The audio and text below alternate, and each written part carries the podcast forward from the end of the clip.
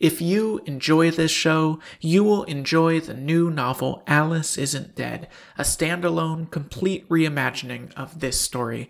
It's out now. Find it wherever you encounter books or at aliceisn'tdead.com. I'm driving away now. Away from the factory. My feet are wet and my hands are sweaty. I'll try to forget what I saw there, but I won't be able to, will I, Alice? I'll never forget what happened at the factory by the sea.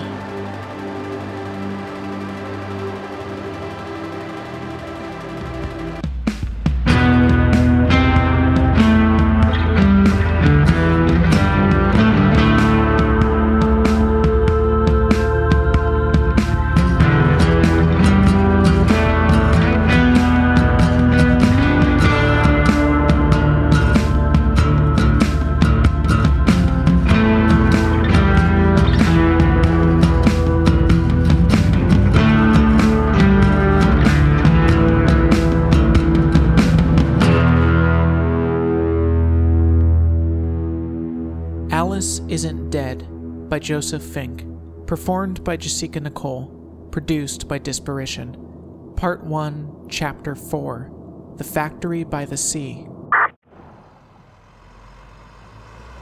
The sea is crystalline. It's seductive. But the land feels angry and lost. There is no harmony here. The tranquility of the lapping waves sputters out and the land slumps into place. It's buggy as hell, too. God damn it! Ugh.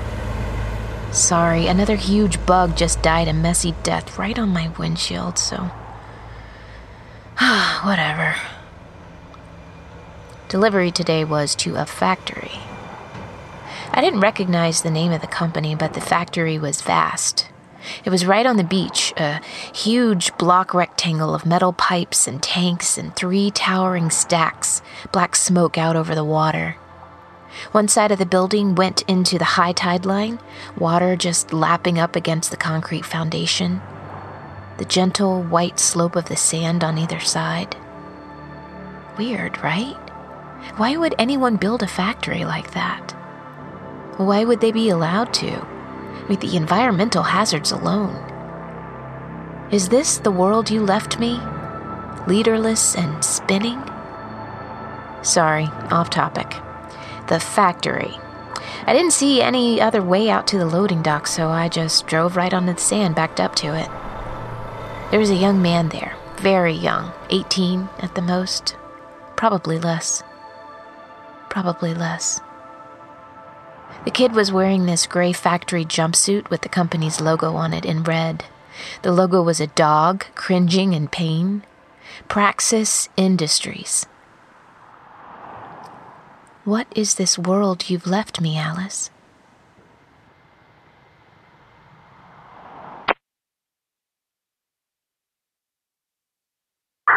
The farther south you go on this coast, the worse the drivers get. They're old and they're mad down here. Why are they so mad? Why are they in my lane? Why are you in my.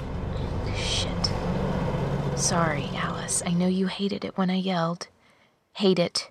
You hate it when I yell. Hi, the kid on the loading dock said. Hi, my name's Jackie. You got my delivery? Sure, I said, right in the back. It wasn't much. I don't know why they needed a truck of my size to deliver it. Stray bits of wood, each individually labeled with a number and a letter. I couldn't tell much from the shape of them. Cool, cool, Kid said. This is perfect. Hey, help me with this, would you? Together, we took them off of the truck and put them piece by piece on a conveyor belt, which carried them through a chute into the factory. Black smoke out over the water, churning machines. I didn't see a single human being on the scaffolding. No one having a cigarette out on the loading dock, not a face in any of the grease smeared windows. No workers in sight. No parking lot either, just the beach. Come on in, I have to sign off on the delivery inside, said the kid. He disappeared through a propped open fire exit. I followed right after, but he was already gone. Huh. There's a black van parked by the side of the road.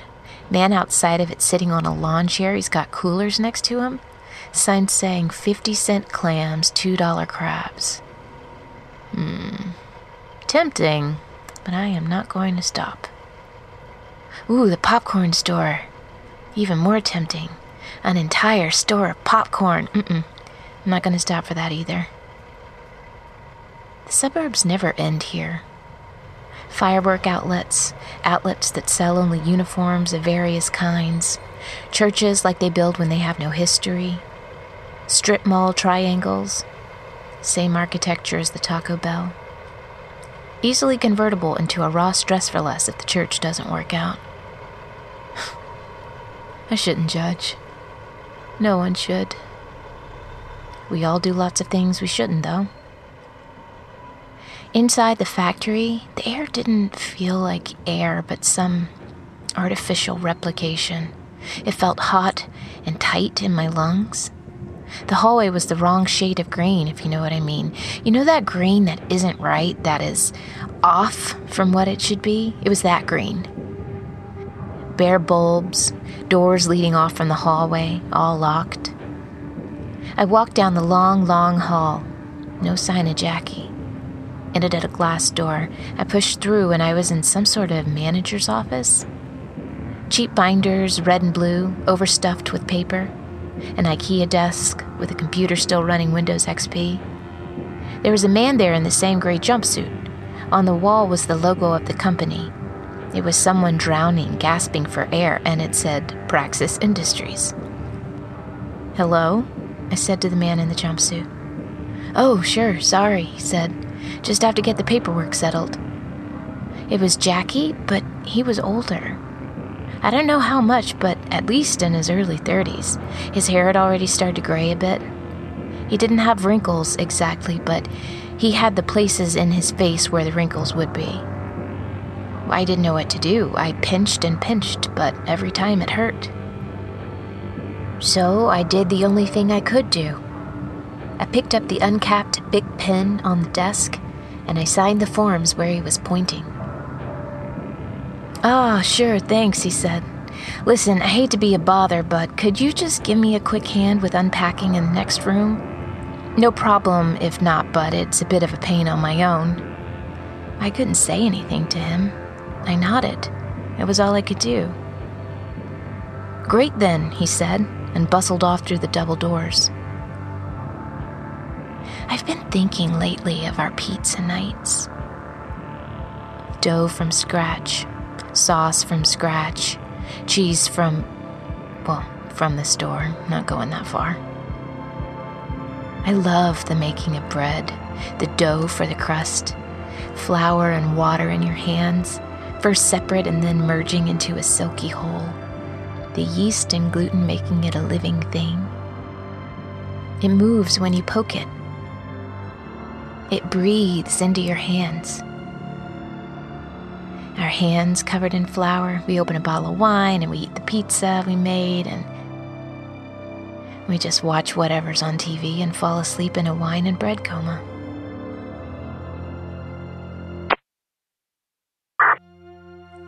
I think love is cooking together. I think it's making something with each other. That's what I think, Alice. I don't know what you think. Turns out that I didn't know what you were thinking at all. I had some idea of what would happen. I pushed through the doors, no sign of him, of course. It was the factory floor, a great arc of a roof with skylights over towering machines, automatic processes that I didn't understand, and no workers at all. Metal hands building metal things and no human beings in sight. I wandered down the concrete aisles, the sound of the machines pounding in my teeth and eyelids. Machine after machine, Alice. Imagine the scale of them. Picture it for me. And then Jackie again. He was older, in his 50s or early 60s. The promise of his wrinkles made good. Ah, I felt dizzy and sick. The thrum of the machines became a hum in my gut and I tasted hot metal. Great, he said, you made it. He was piecing the wood sections together, fitting them into some sort of structure. I still couldn't tell what it was. Jackie, I said, what is going on here? Jackie, he said. Ha, no one's called me Jackie in a long, long time. Jack, I prefer Jack. Leave the younger man's name to the younger man. The howl of the machines echoed back from the empty scaffolding and walkways. And on to Jack, older and stooped. He gestured at what he needed, and I helped him fit some of the wood bits into other wood bits, following his instructions and not my own understanding. I didn't say anything more. But once we had done whatever we did, it didn't look like much. A cube, but missing some bits, maybe. He pressed a button, and the whole thing rolled on the conveyor belt through the tunnel of machines and out of the factory. Jack gave me a thin, sad smile. Only one more stop now, he said. Come on then. He stooped his way out of the building, and I followed him. Of course I did.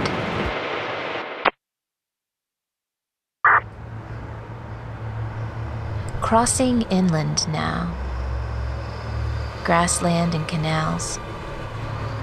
There are supposed to be alligators here, right? That's the whole thing with this area. Gators or whatever. I haven't seen any alligators, but I saw a cow drinking from a stream, looking like the first part of a scene from National Geographic. The second part didn't happen. No gator leaping from the water with its jaws open. Cow just drank. What is a cow doing in a swamp? Are there wild cows? There aren't, right?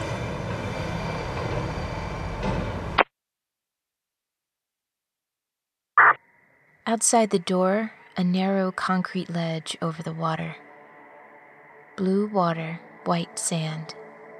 The light slapping off the ocean against the factory, wearing it away one gentle touch at a time. Jack was there. Already he was so old, his hair was pure white and his eyes were clouded. He was easily 70, probably 80, maybe more. Well, this is it then, he said. Help me with these last few pieces. And I helped him with those last few pieces, and as they locked into place, I understood, and when he gestured, I didn't ask questions. I helped him carry the coffin we had built to the edge of the factory and dropped it into the water, and when he reached for my hand, I didn't hesitate. I eased him into the coffin as it floated. He nodded. He didn't seem scared. My hands shook, but his were steady. Just push me out then, he said. The coffin bobbed in the water. He laid his head back and put his eyes up to the sky. On the inside of the coffin's lid was the company's logo in red. The logo was two people lowering a coffin into the sea. Praxis Industries, it said. And God help me, I pushed. The coffin took off into the tide, and with each wave it was a little farther out. Jack's hand, so small, so frail, reached up and pulled the lid closed. I stood there watching as it went out further and further and then was gone. The factory kept on churning, machines making machines. There was no one in sight. It smelled like the sea, and it smelled like smoke and steel, and it smelled like algae and murk. Once he was gone, and once I felt myself start to breathe again, I stepped off the edge, waist deep into the water, and I walked through it around the factory and onto the sand, white as bone, white as heat. And I got in my truck, wet as I was, dripping into the torn plastic seat, dripping on the books stacked on the floor, curling the pages, hands on the key, engine back on, driving away way across the sand, away from the factory, out back onto the road, away from the factory. And that's where I am now, driving, as I always am when we talk. We. of course, we don't talk, I do. You vanish. You aren't. You are a, a gap, a nothing and I talk into that nothing. I let my words float away like Jackie on the waves, like like Jack on the waves.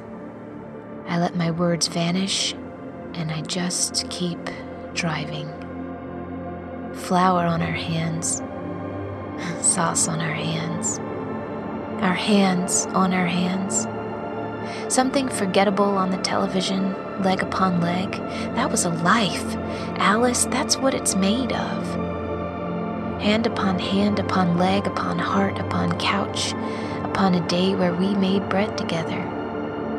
And now a coffin floating away on water as blue as anything under a sky, as blue as anything away from a factory. Away from a factory by the sea.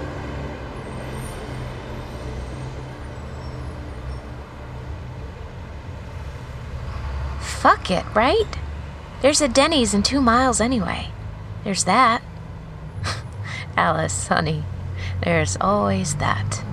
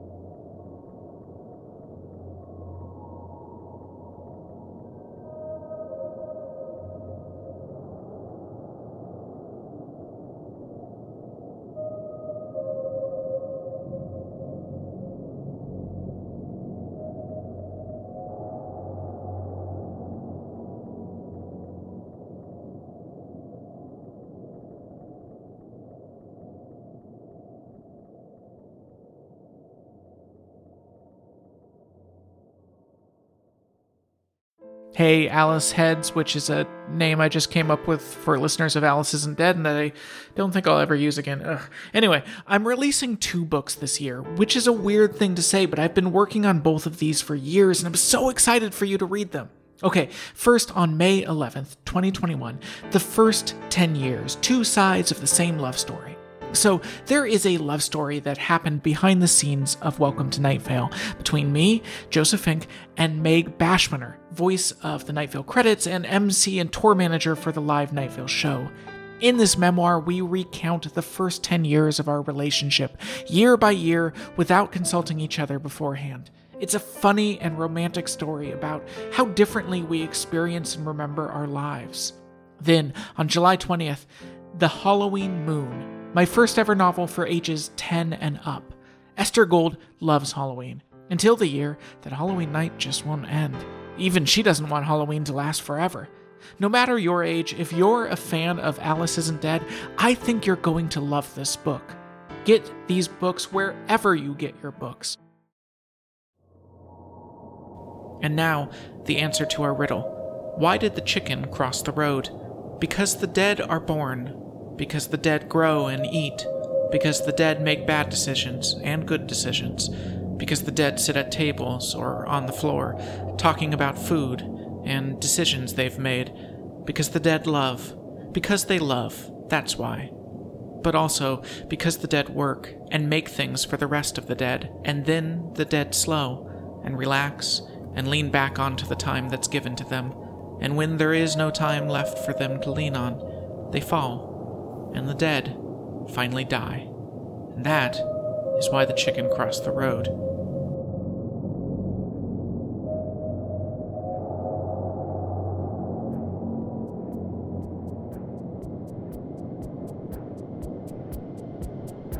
This has been a production of Night Vale Presents. Find out more about us and our shows at nightvalepresents.com.